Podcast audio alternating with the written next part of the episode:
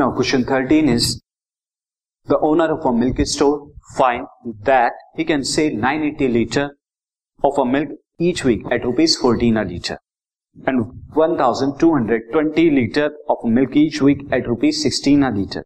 Assuming a linear relationship between the selling price and the demand, how many liter could he sell weekly at rupees seventeen a liter?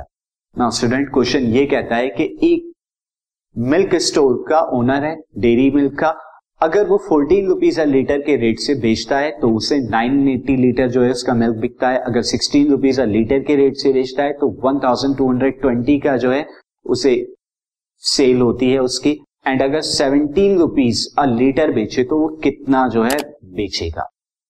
Now student, यहाँ पर question में कहा गया है कि हम linear relationship जो है एज्यूम करें, ये आपकी क्या हो गई, ये आपका प्राइस हो गया और डिमांड यानी कितना वो बिकता है। तो मैं क्या यहां पे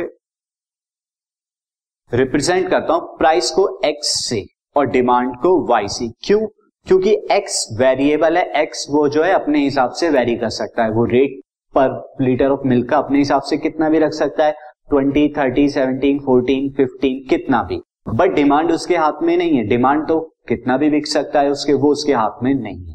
तो x को मैं वेरिएबल ले रहा हूं एंड y यहां पर जो है y x पर डिपेंड करता है, तो इसीलिए मैंने x को यहां लिया प्राइस और y को डिमांड। तो ये एक लैंग्वेज क्वेश्चन है, अब हम उस तरीके से ही करेंगे। तो सॉल्यूशन स्टार्ट करते हैं। Let price of milk be represented by represented by x and demand of milk demand of milk be represented by y। तो फर्स्ट कंडीशन में यहां पे क्या होगा, अगर मैं रिप्रेजेंट करूं therefore the two given situation two given situation क्या हो जाएंगी, will be, मैंने रिप्रेजेंट करा देता हूं x एंड y से।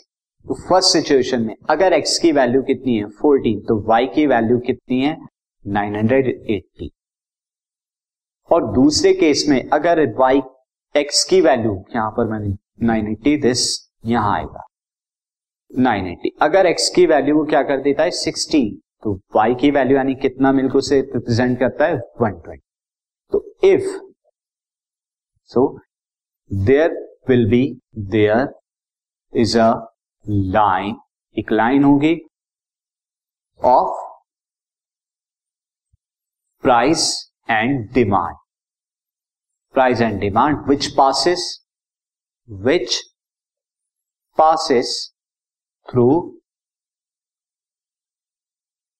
कौन कौन से पॉइंट से, एक तो फोर्टीन, नाइन एट्टी ये दो point and sixteen, one two two zero से।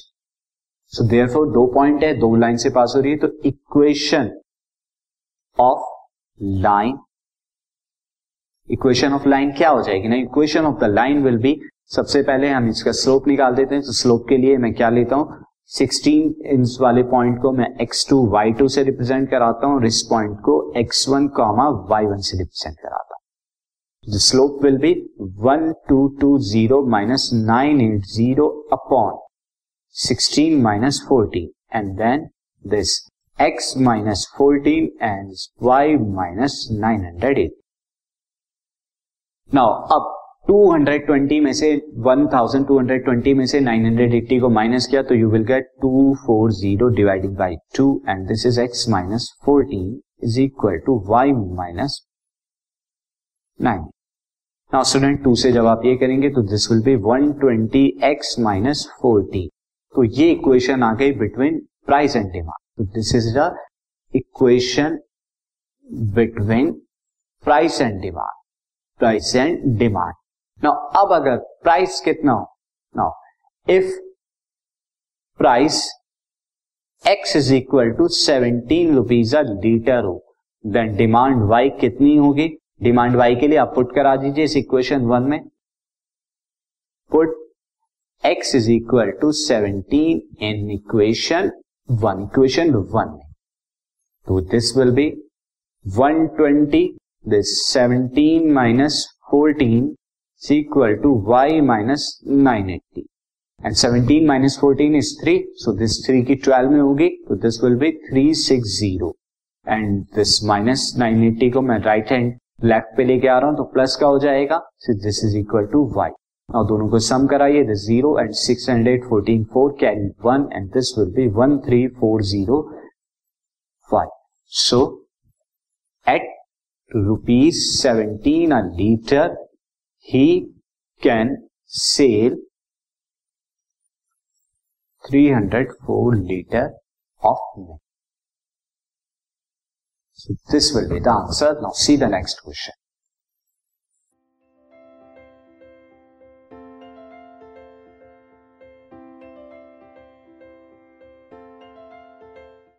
This podcast is brought to you by hub hopper and Shiksha Abhiyan. अगर आपको ये पॉडकास्ट पसंद आया तो प्लीज़ लाइक, शेयर और सब्सक्राइब करें और वीडियो क्लासेस के लिए शिक्षा अभियान के यूट्यूब चैनल पर जाएं.